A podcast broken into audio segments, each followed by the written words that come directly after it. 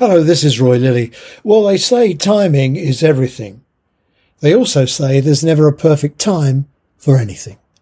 Take your pick. Think about it. Whilst I ask you a question, is embarking on a recruitment campaign weeks before the RCN and other unions plunges into strikes and aggravation at a time when nurse wage increases have been washed away in a tidal wave of inflation and the la- and last year 40,000 nurses left, is it the best time? And let's not forget, we'll be facing higher taxes and cuts to public expenditure. Jobs and work in the public sector only get a lot harder. All right, there's no right time.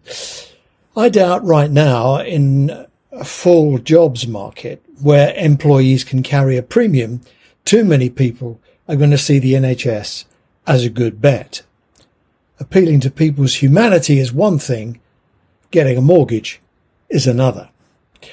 Alas, trusts have no control over pay and little influence over recruitment, but they have total influence over the working environment.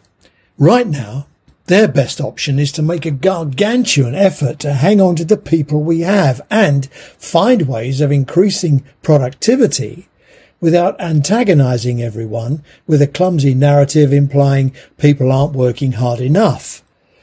For an organization that relies on people, the NHS isn't very good at people. Writing in the June uh, CIPD People Performance Evidence Review, Gifford and Weitrack tell us, quote, employee performance is one of the most important outcomes in management and organizational life. Well, how right they are. It's a tragedy that too many NHS employers treat the topic so casually. The people, and often their relatives, regularly write to me about rigid rotas, lax of breaks, uncivilized rest facilities, no hot fresh food, no free parking, lack of respect and inclusion, no exit interviews. It just goes on and on and on, and we're familiar with all the problems.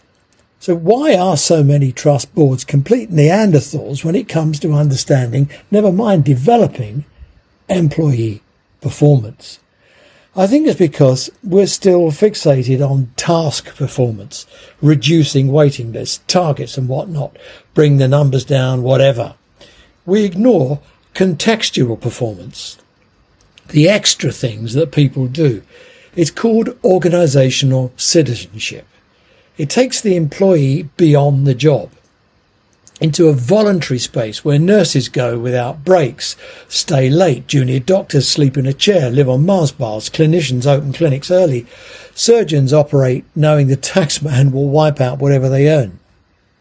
Without understanding it, the NHS is surviving on organisational citizenship and the residue of something called adaptive performance. That's what happened in COVID. People adapted to unexpected change.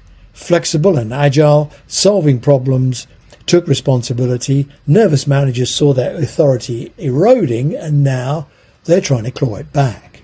The NHS is hypnotized by measuring organizational performance. Inspection, regulation, targets, they become an end to themselves. Key issues around an individual's adaptive performance, such as responsiveness, behavioral flexibility, or learning opportunities, have gone with training budgets and political imperatives. International HR guru Matt Wheaton tells us we've got to build organizations which enable people to enjoy what they do, receive recognition for what they do, and progress in what they do. How? Well, managing performance outcomes isn't smart. Managing inputs is. Paul Boustead, Chief People and Culture Officer at University of Leeds, says the more you can attend to the well-being and wellness of your staff, the greater they will perform. Think of the employee as a citizen of the organisation, a stakeholder.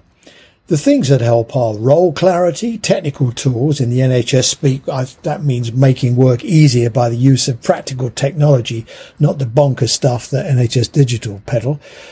Autonomy, recognition, and encouragement. The NHS has to get to grips with the concept that people come to work and want to do well. It's the role of managers to understand why they don't, why they give up, And most important, why they leave, why they walk away from their investment in a career, renounce their citizenship in the organization. High work pressure, an unfavorable physical environment, and emotionally demanding interactions drain employees and are a predictor of staff well-being. The NHS is a cocktail of all three. That has to change. Trust leaders must have a clear understanding of performance, not at organisational level, but at employee level, because that's where the magic happens. M-A-G-I-C. M. Membership of a team, a stakeholder, citizen, feeling secure to speak and innovate. A. Accountability, a feeling of belonging, needed, responsible, supported, recognized and encouraged. Goals, roles and processes. Goals, roles and processes aligned across the organization. I is for information on the success and challenges of the organization, transparent and shared with everyone and C, a clear line of sight between an individual's ability to perform and how they play a part in the organization's success. It starts with a conversation. Something like, I know you want to do a great job. How can I help? Thanks for listening. This has been Roy Lilly. Bye bye.